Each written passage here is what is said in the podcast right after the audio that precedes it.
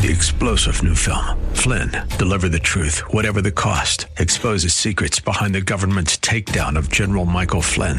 Flynn knew what the intel world had been up to. He ordered the first audit of the use of contractors. This set off alarm bells. He told the truth. He was the most dangerous person for Donald Trump to hire. They had to get rid of Flynn. Flynn, deliver the truth, whatever the cost. Available now. Watch it today. Go to salemnow.com. Salemnow.com. This is the Word to Stand On for Life with Pastor Ron Arbaugh. Your word is sharper than any two-edged sword. And it cuts deep into my heart. The Word to Stand On for Life is a radio ministry of Calvary Chapel in San Antonio. A live call in show here to help you answer your questions about the Bible and how to apply the Word to your daily life. For more information on Calvary Chapel, visit our website, calvarysa.com. Get your Bible questions ready and call in now to 210 340 9585. It's The Word to Stand On for Life with Pastor Ron Arbaugh.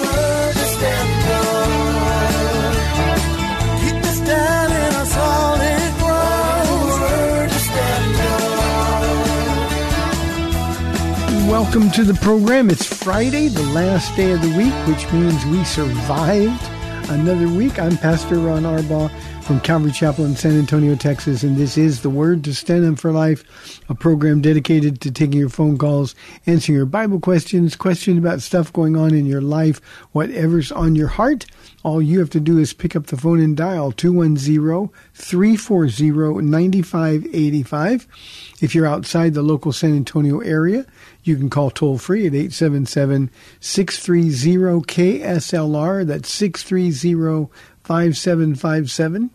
You can email questions to us by emailing questions at calvarysa.com, or you can use our Calvary Chapel mobile app. If you are driving in your car, the safest way to call is to use the free KSLR mobile app. Just hit the call now banner at the top of the screen. You'll be connected directly to our studio producer. Hey, got a lot going on. It's a busy weekend coming up. Um, tonight I'm going to be teaching uh, out of um, Colossians chapter 2, verses only three verses 8, 9, and 10. And really, I'm going to focus most of it on just one verse, verse 8. Uh, and let me just kind of share in advance with you this is not a Bible study that people are really happy to hear. We got to make some decisions about where we get our information and who do we really believe. And uh, that always causes some people to get a little bit frustrated with me, but it's nothing new in what I do. So that's tonight here at Calvary Chapel at 7 o'clock. You can watch it at calvarysa.com, uh, on the, watch our live stream. It's always better if you get here in person. We close the evening in prayer, and you can be one of those who gets the opportunity to pray with other believers. Uh, Sunday, I'm going to be teaching in the book of Acts. I'm going to be finishing chapter 26. Uh, we're just a couple of chapters after tonight from ending our study in the book of Acts, and then we're going to get ready to go to First John on Sundays and next time. So have a great weekend. Get to church wherever it is that you go. Uh, find somebody that you can be a blessing to. Serve. Um, don't just go to church like being a spectator is sort of the end all be all. Go be the church. Go to your pastor and say, What do you want me to do? And be available. The Lord will use you, I promise you. Okay, let's get to questions while we await your phone calls today. Uh, this one is from, let me see, Ashley. She says, Pastor Ron. What are your thoughts about marriage conferences through Calvary Chapel? My church is pushing for us to attend marriage conferences, but I'm not sure. My husband wants to go, but I don't think it's beneficial. Our marriage needs work, but I just think we need always to be with Jesus. Does your church host marriage conferences? Thank you. Um, Ashley, a couple of things. Um, one, if your husband wants you to go, go go. If it's a Calvary Chapel, they're going to be teaching the word. I know all of the other pastors; they're great guys. And if they, if your husband wants to go, do you know how many wives come into my office begging, begging the Lord to, to do something so that their husband would want to work on the marriage, so their husband would want to go. So go and sort of leave the attitude behind. Um, marriage conferences, they're going to open the Word of God and it's going to be good. So, generally speaking, I'm not a big conference guy. I'm not a, a, a, a, a church that believes that these big events are really going to solve a lot of problems. But it's always good, especially when a husband and wife are going together and their hearts are open to hear what the Spirit would say to them. So if he wants to go, I beg you, just go. Set aside any pride or whatever the issue is. And, and you know, I'm, I'm the, the first one to say, just be with Jesus. And that's what we all need. But when you can say in this little email, our marriage needs work, but what you ought to do is say, our marriage needs work, so I'm going to go. I'm willing to go. I'm willing to submit to the spiritual headship of my husband. Lord, I'm going to trust in you. That's what it means to be with Jesus. Now, you asked, does our church host marriage conferences? We have. Uh, I, I, think in all of our years, we've only done it once um, or, or twice. I think we've done it twice here and uh, we have uh, hosted them. Uh, I had friends that I knew really, really well. I knew their marriages were in good shape, um, but you know, our our calendar gets so full that we really don't have time, and it really is easy if you're church that has a lot going on. It can really become easy to be sort of event weary and and we don't want to do that. We want to, our, our, church to be a place where people know what's going to happen. Now, on the other hand, Paula and I have done marriage conferences for many many years. Uh, we're going to be doing one, I think, in the in the Rio Grande Valley in McAllen. I think. Um, uh, in the spring sometime. I don't really know what the date is yet, but but Paula and I have traveled literally all over the country, in fact, all over the world, to to do this. Um, and people ask, I guess, when you're old and you've been married a long time, um, I, I, always credit Paula with that. Her light is so bright that people want to hear her. So we have traveled a lot to do marriage conferences, and the marriage conference that we host, uh, and when I say host, I mean we're the speakers. Um, it's different than most of the marriage conferences that, that I've seen uh, or or been to. Uh, I'm, I'm super direct. Paula and I, we have a Q&A. Uh, we want to deal with real issues, real problems, and I am super direct. So it's not a goosebump uh, experience. It is an encounter with the Spirit of God. So, Ashley, that's why I can tell you if your husband wants to go, by all means go. You'll be blessed. Here is a question. This one is from Don. Um, could you please clarify what or to whom is Peter referring to in 1 Peter 4 6 when he says, For this reason the gospel was preached even to those who are now dead? Is he referring to people who are spiritually dead? Don, um, this is a good one. Um, 1 Peter 4 6 is misunderstood. Now, I want to be clear. Uh, some people read this Jesus went into the lower part of the earth and he preached the gospel uh, to those who are being held captive, and that's true. But he didn't preach the gospel to those who were in the torment section of of uh, what we would call hell in in the abyss. Um, he was preaching the gospel to to those who are going to be set free. They were in paradise, but he was going to uh, proclaim, Jesus proclaimed to them uh, that Freedom Day has arrived and they would now be free. So uh, that's what not what Peter's talking about in chapter uh, 4, verse 6. Let me read the passage and then I'll give you um, uh, an explanation. It says, For this is the reason the gospel was preached even to those who are now dead, so that they might be judged according to men in regard to the body, but live according to God in regard to the spirit. Now, I like this verse because it means very straightforwardly that the gospel was preached to everyone the people that are dead, um, the, the evil dead, the righteous dead, um, those who are still alive, everyone has heard the gospel of Jesus Christ, and that's why Paul could say that every knee will bow and every tongue confess. They've all heard it, they've all made their choice.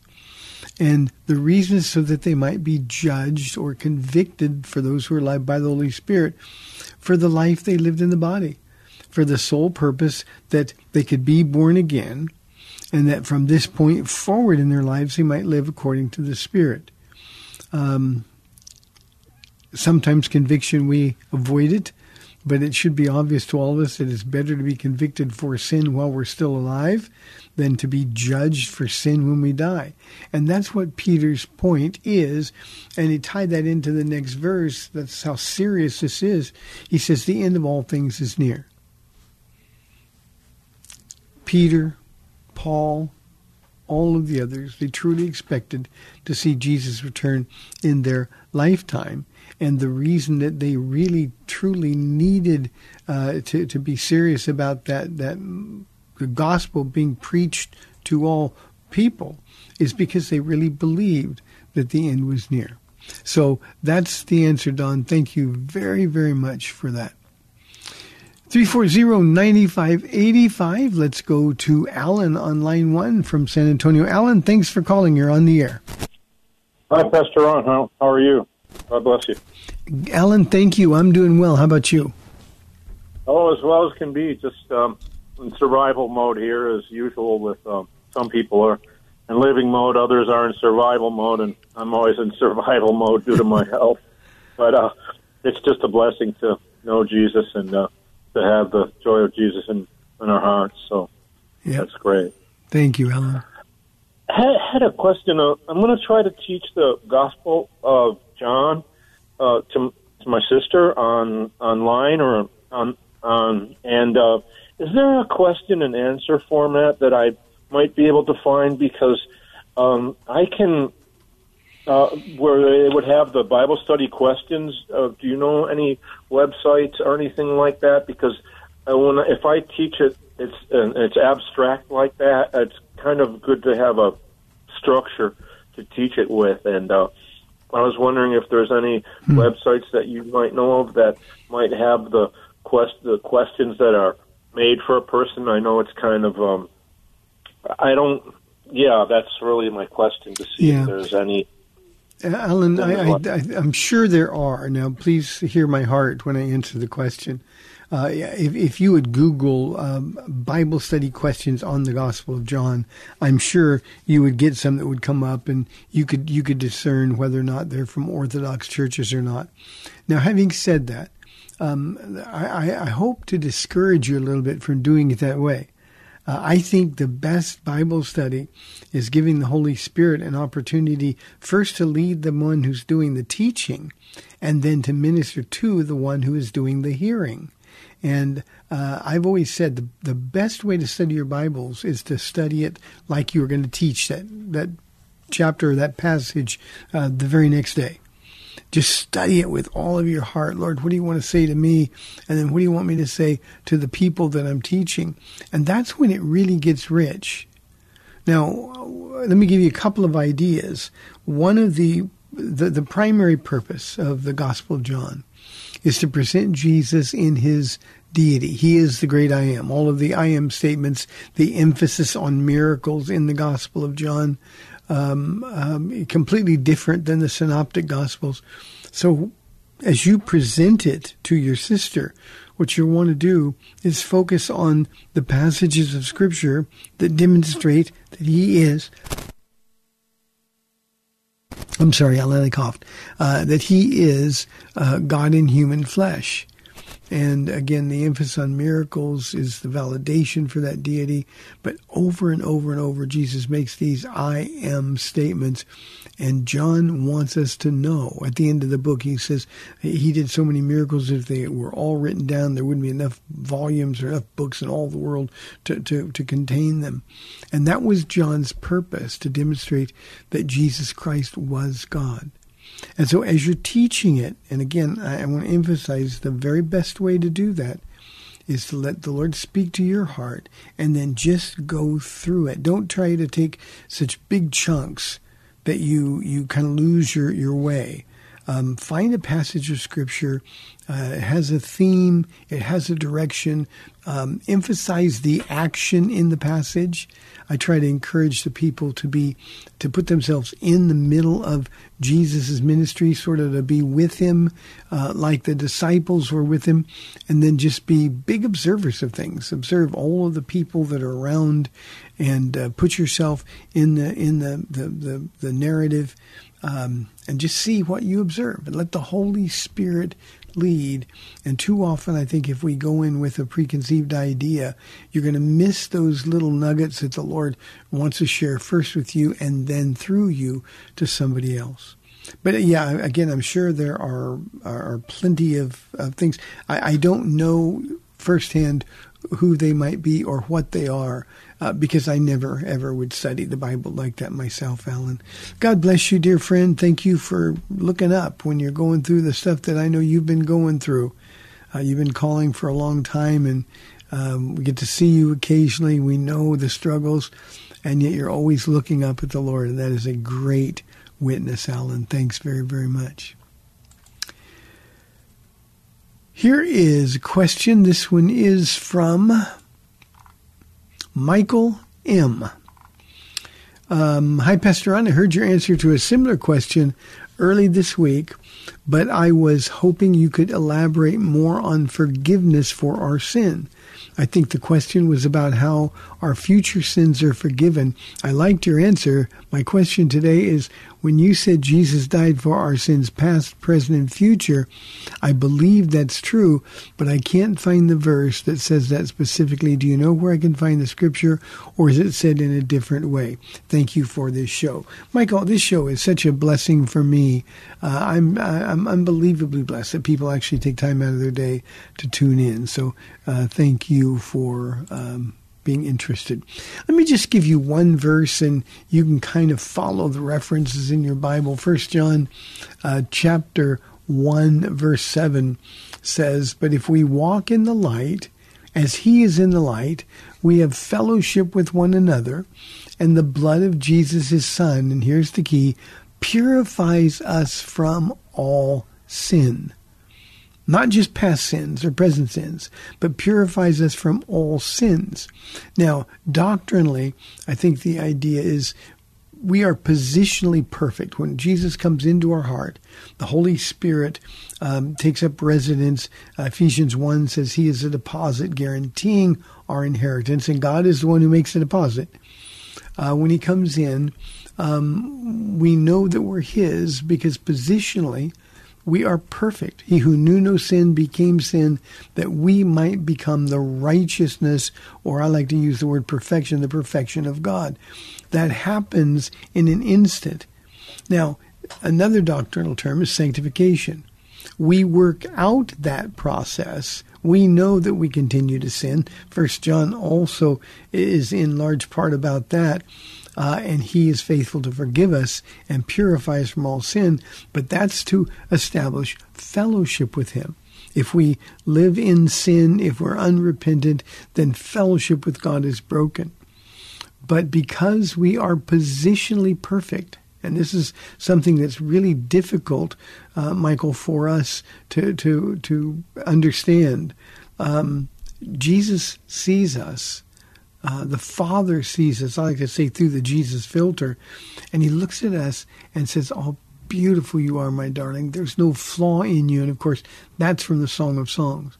So, First John 1 7, and you can follow that through, but that is a theme that runs through uh, the scriptures. You can read the first six chapters of Romans, um, um, and you can you can see the building block process. Then we get to chapter seven, where we struggle with our flesh and we don't do what we want to do. Um, but, but then we see in Romans chapter eight the freedom of life in the Spirit.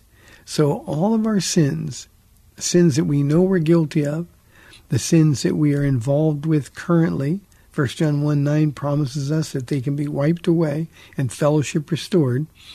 But we also have the security of knowing that if we sin tomorrow, God's not going to get angry with me and say, That's the last straw. I'm going to take away my free gift of eternal life. He can't do that because He sees us positionally perfect. If you understand that, that will protect you from legalism or the people that sort of have a view of God like, well, if I don't do things perfect, he's mad at me. No, God loves you. He's crazy about you. And all he wants is the very, very best for you. So thank you very, very much for that. I appreciate it. Let's go to Jimmy on line one. Jimmy, it is really good to hear from you. Thanks for calling. Hi, how are you doing, sir? I'm doing well, Jimmy. How about you? Good. I just woke up. Yeah, it sounds like it. No, I, yeah, I work nights from ten to six. So, but um, yeah, um, I was gonna. Okay, I was um, I, I was attending this. Well, I was just visiting, but I was attending this prayer meeting, right? And uh, and I noticed that the some of the, some of the men there were um, using profanity and uh, Oh, wow. the, the F word, right? And I, I and I, I, I, so I um, saw scripture says somebody sins against you, talk to them in private, right? And I like, um, I said, look, I like you guys. You know, you guys are good guys. I know you are. Um, you know, you're you're trying to be with Christ and all this, uh, but we need to refrain from profanity. We can't be using uh, profanity in this prayer meeting. And um, I, I guess they didn't like that, but and uh, mm, the leader says, "Well, you need to come." And I said, "You need to come to us." I said, "No, I don't feel like coming tonight." So uh, you know, I just want to stay home. I'm going through something right now. You know, I was just you know, Christian was going through something ourselves, so I was just going, you know, I want to be alone. But I told him, you know, I need to refrain from profanity. You can't be uh, using the F word. And I said, I used to be there. Okay, I used to be there, and you know, and and there was times I slipped, but the Holy Spirit always convicted me of when I said it. So I asked God to forgive me. So I can't even say that word anymore. I I can't. I I, I mean, I, it just to me it's disgusting. I can't I can't say it. It just is to me it's um I, it doesn't even come it can't even come across my mind anymore. So I guess because they're still young in in the Lord, but Jimmy, that's that's no excuse. You know, um, the Bible says that if anyone is in Christ, he or she is a new creation. The old is gone and new is come. And one of the things that we can do to make sure Jesus is excluded from our prayer meeting, and as you were sharing the the the, the incident, uh, I was just shaking my head. Uh, it is uh, offensive. Uh, it is certainly, as I said, a way to exclude Jesus from the prayer meeting to ensure that not only would your prayers not be heard, but they could never be answered. And uh, the idea among, among men that this is cool and the words don't really matter, or, well, we're just men and this is the way men talk, is so offensive uh, to approach God. I think we forget that when we are able and privileged to talk to the Lord, we have a, a Saturday morning corporate prayer here at Calvary Chapel. And by the way, anybody in the audience who wants to come, you're more than welcome to come. It's from 9.30 to 10.30 every Saturday. Uh, Paula and I are always there unless we're out of town, which doesn't happen often. Um, um, you know, we, we understand the privilege of approaching the Lord. We understand that we're on holy ground. I, I always think of Moses when Jesus approached the, the bush that was on fire but not being consumed. And, and the voice of the Lord spoke to him and said, Take off thy sandals, for the ground that you're standing on is holy ground. And when we go into the presence of the Lord, we're on holy ground. And that kind of an attitude, Jimmy, in a prayer meeting demonstrates two things. There's no concern whatsoever for personal holiness. And secondly, it demonstrates that, that we don't know anything about God nor his character and have lost all fear of God. And uh, I, I wouldn't have I wouldn't have lasted in that prayer meeting thirty seconds. First time I heard somebody uh, being disrespectful, somebody being ugly. You know, the Bible talks about there should be no coarse language. Our speech should be seasoned uh, with uh, salt and grace. Um, but but to have that kind of language is inexcusable. and it demonstrates a heart. Jesus said that when we say these profane things, that language comes from our heart. That means it's in us, and He wants to cleanse the heart. Ephesians chapter 5, verse 4. Um, nor should there be obscenity, foolish talk, or crude joking. Colossians chapter 3, verse 8 excludes coarse language all over again. So, um, you know, I, I, don't think we stand and fight. We just think, my response would be, What are you guys doing? What are you thinking? Have you no fear of God? And then I would just excuse myself and I would find a place to pray. But one of the things that we have lost sight of is the honor and privilege it is to be invited into the presence of the Lord. Uh, just give you an example, Jimmy, at our prayer, corporate prayer tomorrow morning, um, a whole bunch of the people will pray, and they will begin their time of prayer uh, saying something like this. They'll say, um, Lord, I, I just can't believe the joy and the privilege it is to be able to come before you, that you're eager to hear our prayers, that you are more interested than we are in being here. Jimmy, that's what prayer needs to be. Hey, the first half of the program is over. I didn't see that. 340-9585. We'd love your live calls and questions or toll free 877-630 KSLR. I'll be back in two minutes.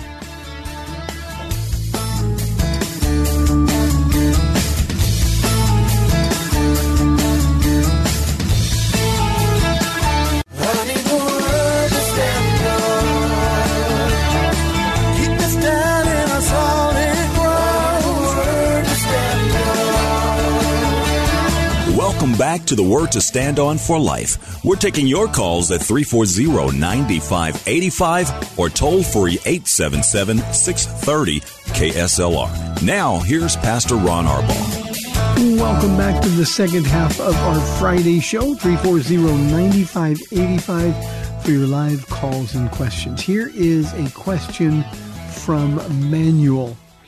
Um, Manuel says, do we have to, oh no, why do we have to fight the flesh when the flesh is already dead because of the cross?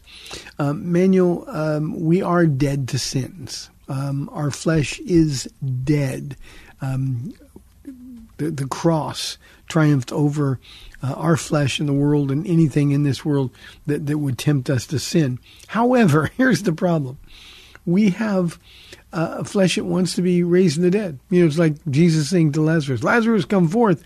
Well, the enemy, the world, and by the way, our evil desires are, are saying all the time to our flesh, flesh, come forth.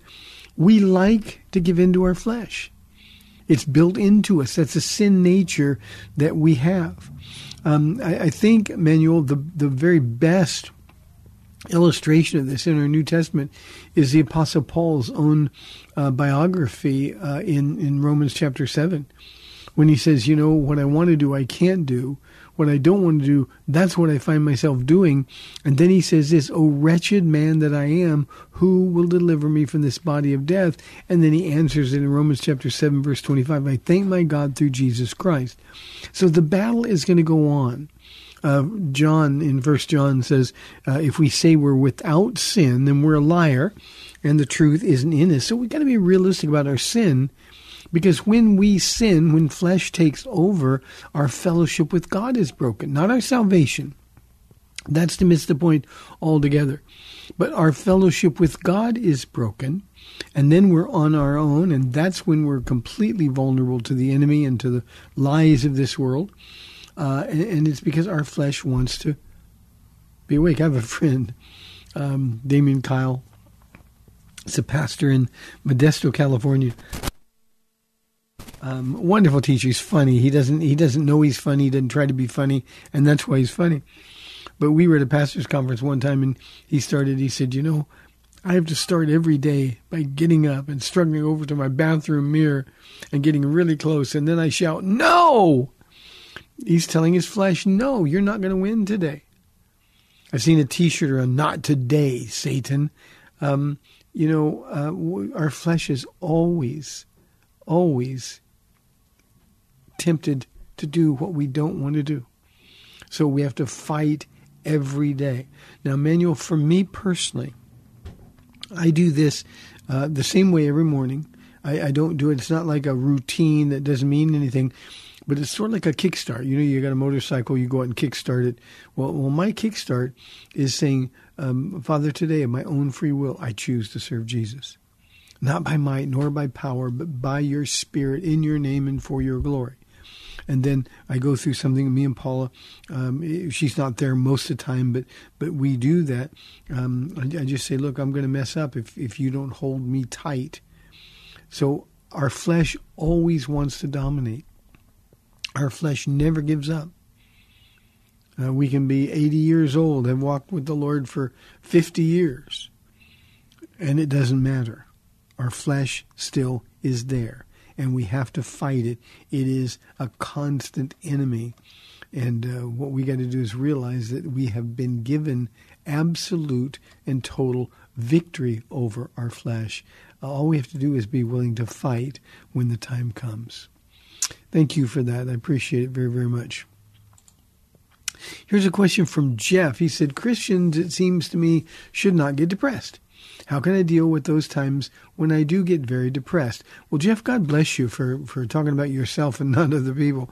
Um, you know, theoretically, Christians should never be depressed.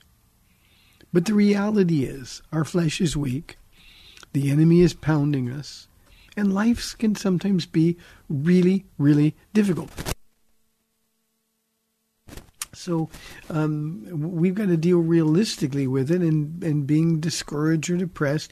Even the Apostle Paul was depressed. He said there were days when he was despairing even of life, meaning that there were days he would get up and the circumstances would be so horrible that it would appear to anybody looking like he would be dead at the end of the day rather than alive.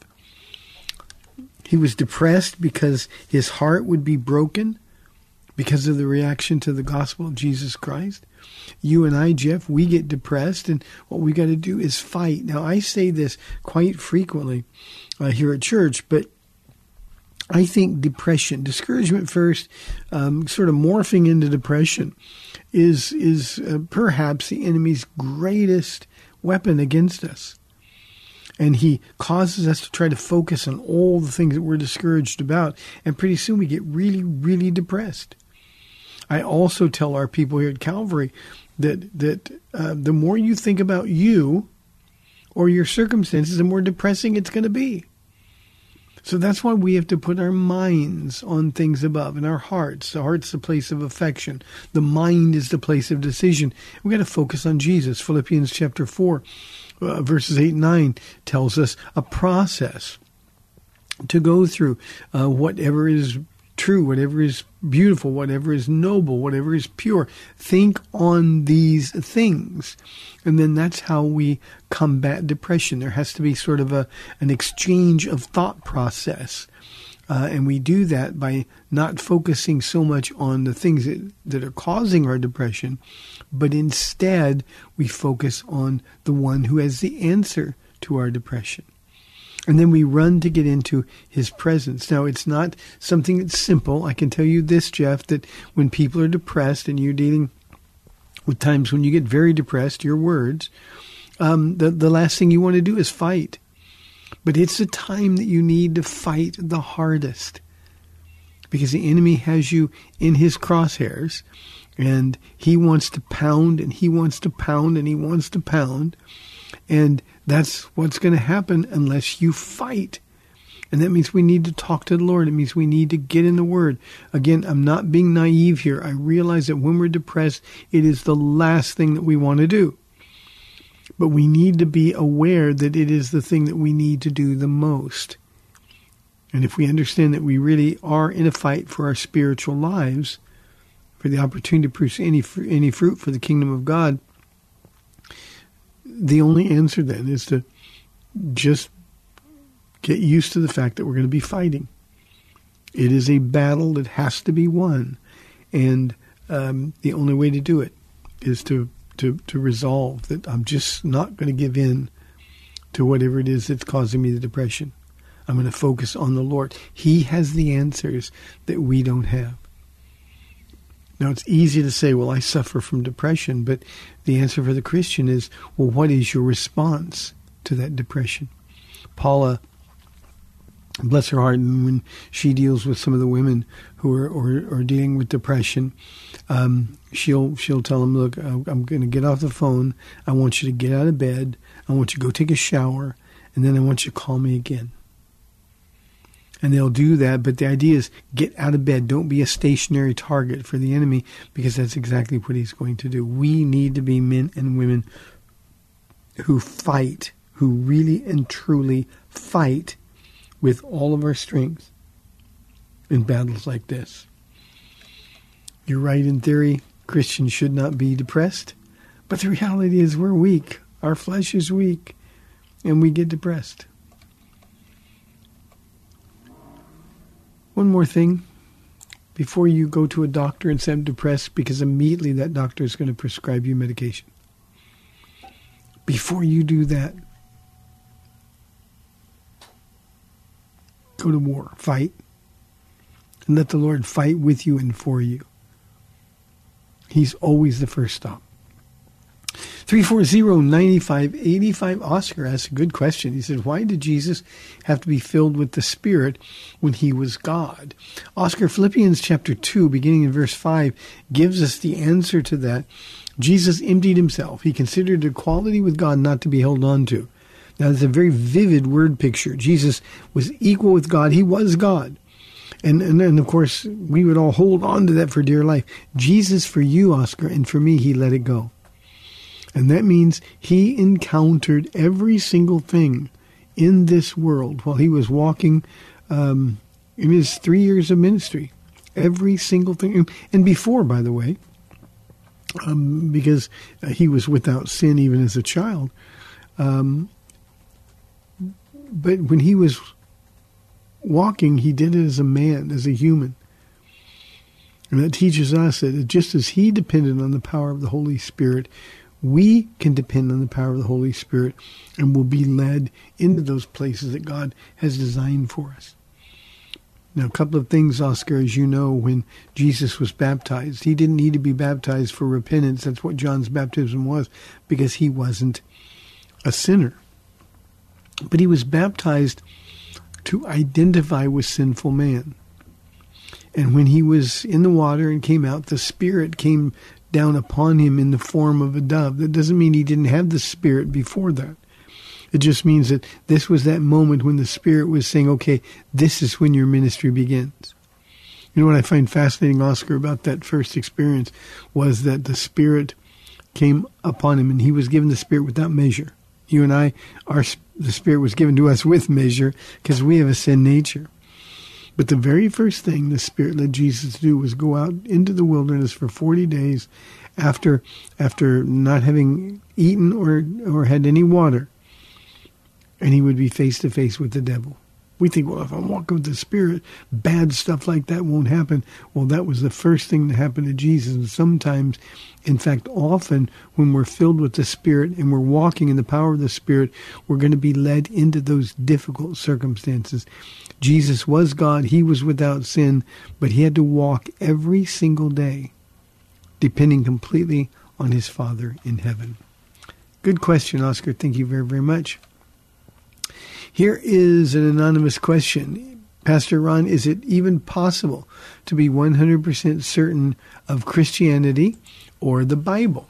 Well, anonymous, I can tell you it is it is uh, uh, more than possible. I am 100% certain of both. I'm 100% certain that Christianity is true. It is the only thing that's true. And any other religious um, uh, order that, that contradicts what we know in our Bible to be true is false. And I'm 100% certain of that. I'm also 100% certain that the Bible is the very Word of God. It is inerrant, it's without error, it is infallible, it doesn't contradict itself. 40 uh, 66 books written by 40 different authors over a period of about 1500 years, completely internally consistent. I know it's the Word of God. Now, let me also say this to you, Anonymous. I didn't become certain of your first question that Christianity is true until after I wrestled with whether or not the Bible was true, whether it was the, the Word of God. I didn't know for sure. I, I never opened a Bible before I got saved. I had all kinds of questions, and every time I'd ask a question, the answer would come from a Christian. Well, the Bible says it didn't make sense to me how the Bible could be written by men and written by God. So I realized that if I'm going to base everything that I believe on this book, I better find out if it's true. And once I made that my life's mission, now it, it, it took me, uh, I've shared this story many times on this show, uh, it took me less than three months. But I mean, it was three months of intensive investigation. I read everything I could get my hand on. I wanted to know if I could depend on this Bible. And after uh, just just just less than three months of really digging in, I had this this wonderful, intimate experience with the Lord. I was in a, uh, a, a big room all by myself at a library, a theological library in Claremont, California. Books spread all over the place, and it just hit me. I know this is true. And anonymous, it was as though Jesus was sitting in that room physically. It's sort of like he had his legs crossed. He was just waiting for me to come to this revelation. And, and uh, it was as though he looked at me and said, Are you convinced yet? And at that moment, I was 100% convinced that the Bible was true. I've never had a moment's doubt. And since that moment, I've also never had, and this was very early in my Christian walk. Since that moment, I've never had a moment's doubt about my eternal security or about the truth, the exclusive nature of the truth of Christianity. So yes, it is possible. The Apostle John, in at the end of his gospel, he says, I wrote these things that you may know, not hope, but know that Jesus is the Christ, the Son of God, and I always add, who is also God the Son. So, Anonymous, it is possible, and it's something that you need to find out for yourself. Um, you know, you can uh, hear somebody like me say it's true, uh, but until you are personally convinced, my convictions won't have much value for you. So make that the focus of your life. The Lord will show off for you. I promise you that. You know, I always say that I envy Paula. Um, her faith is very simple. She said, Well, I opened the Bible. Somebody said it was God's Word. I started reading it. I just believed it. Well, I wasn't that spiritual. I had a I was a cynic. I needed to know. And God proved it to me. And Anonymous, He'll prove it to you if you just Give him the opportunity. He is a rewarder of those who diligently seek him. So let him reward you in the process. Good question. Marty says Is God judging the world today, or is he waiting until Jesus returns? Well, Marty, I, I think your question is sort of. Um, I mean, the, the, the, he is judging the world today, but, but not in his wrath. That's going to happen when Jesus returns. Revelation chapter 19, he's going to return to the earth. We're going to be with him, and he's going to destroy his enemies with a word. Just a word. And when he does that, um, his enemies will be destroyed, and he will establish his kingdom for a thousand years on this earth. Is he judging the world today? I think, especially if you read the Old Testament prophets, we're in the book of Amos on uh, Wednesday nights and and it's hard because it's judgment and and most of it deals with judging his people the northern tribes of Israel and the southern tribes of Judah.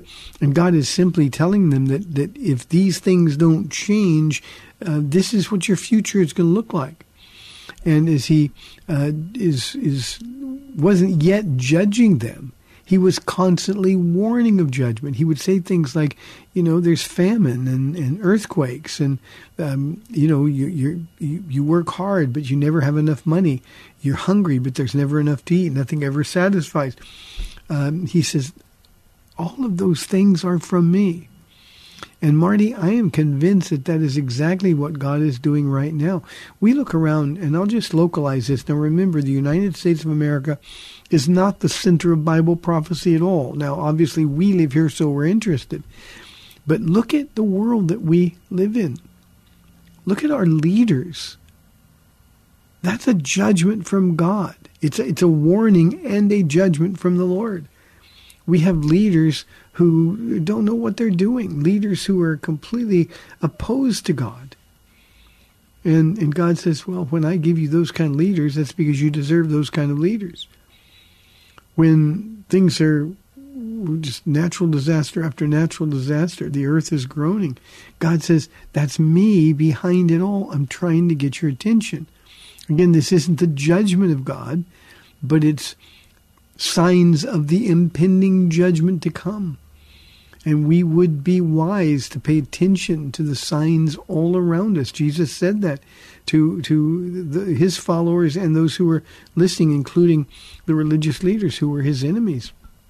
He said you can discern the, the, the times and the seasons of the world around you. All we have to know is it's cold every winter, it's hot every summer, and, and the, the months in between. We have different uh, climates. But, but now, look around you, the world that we live in. God is telling us there's signs. Second Timothy chapter three, beginning in the first verse, says, "In the last days there will be perilous times, dangerous times." And then he describes what seems very much like the time that we live in. And God is not judging us yet, but he's warning us, trying to get our attention that judgment is coming and it won't be escaped. And I think that's what's happening all over the world. The world that we live in, Marty, is a mess. And until we look up, until we repent, I don't think things are going to get better. I think they're going to get worse. Now that I've made everybody's day, let's go to Amy. Uh, who are the elect Jesus is speaking of in Matthew chapter 24? Um, whenever Jesus is speaking about the elect, um, uh, Amy, he's talking about the nation of Israel, not individual Jews.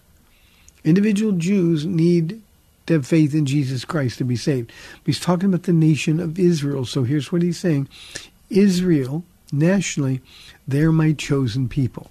The apple of my eye. They're the ones I love. They're the ones I made these wonderful promises and covenants with. Um, and, and that's the elect. The elect isn't you nor me. We are chosen by God, our New Testament says. But remember, Jesus' ministry was, uh, while he was here on earth, was, was exclusively Jewish. And in Matthew chapter 24, of course, that's the Olivet Discourse, along with Luke 21 and uh, Mark chapter 13, also part of Matthew chapter 25. Um, um, he's talking about Israel and Israel's future. And so the elect he's speaking of is national Israel. And what he's hoping, of course, is that the individual Jews who are Israelis uh, would would repent, turn back to God, and of course we know instead they killed him. So that's who the elect is. Amy, thank you for the question. This will be my last one of the day. It's from Abby. She says, What should I be looking for in a church to make my church home? Um, Abby, first and foremost, a, a church that is committed to the teaching not just the preaching. There's nothing wrong with preaching, but the teaching and the preaching of God's Word. I'm not talking about topical Bible studies. I'm not talking about throwing in an occasional Bible verse or starting with the Bible verse and then formulating a, sermon around that. I'm talking about teaching the Word of God. Paul, when he was with the Ephesian elders and saying goodbye to them, um, he said, and I'll paraphrase, Your blood is not on my head, for I have not failed to declare unto you the whole counsel of God. That's the job of a church, to equip the saints for the work of ministry. So the word, the word, the word, that is the most important thing. Next, you need a church um, that is involved in prayer. Um, the church needs to be a praying church. This is my father's house. It's a house of prayer. You've turned it into a den of thieves. Um, so, so the church that you select needs to be a church that believes in and practices the Word of God, uh, and and that's prayer.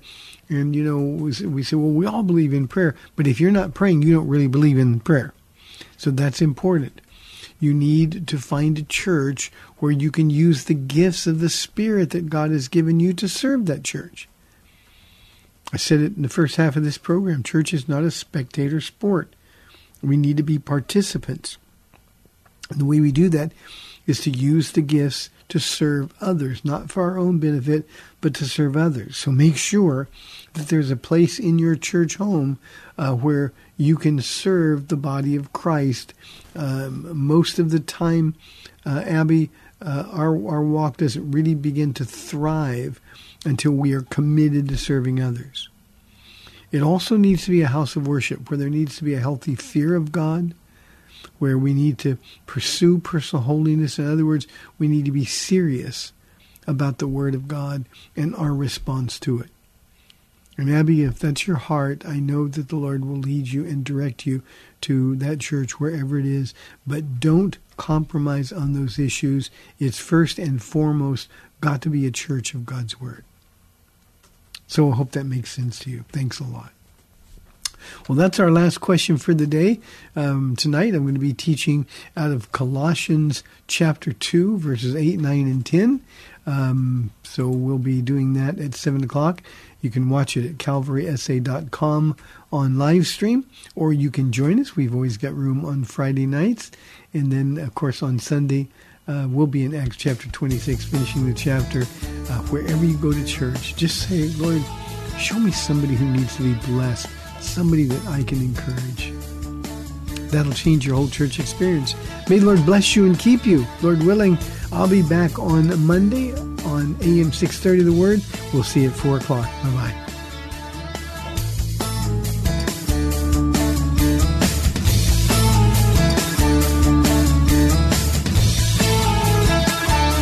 Thanks for spending this time with Calvary Chapel's The Word to Stand On for Life with Pastor Ron Arbaugh. The Word to Stand On for Life is on every weekday afternoon at 4, and Pastor Ron invites you to find out more about Calvary Chapel at calvarysa.com. The Word to Stand On for Life was sponsored by Calvary Chapel of San Antonio.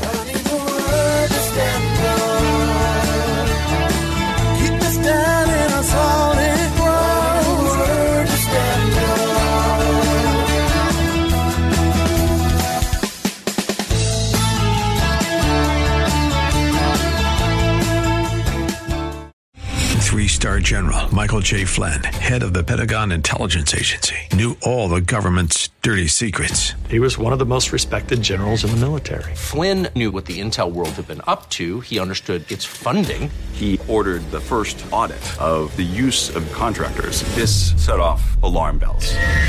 The explosive new documentary, Flynn, Deliver the Truth, Whatever the Cost, and covers the facts behind this scandal. Flynn told the truth. He was the most dangerous person for Donald Trump to hire. I find out the worst enemy that I'm going to face in my life is right here in America. They took my assessment and they wanted me to change it. And I was like, I'm not changing it. They had to get rid of Flynn. With in depth interviews, archival footage, and never before seen personal records of the man behind the headlines. I just felt like I was drowning. Flynn, Deliver the Truth, Whatever the Cost. Available now. Watch it today. Go to salemnow.com. Salemnow.com.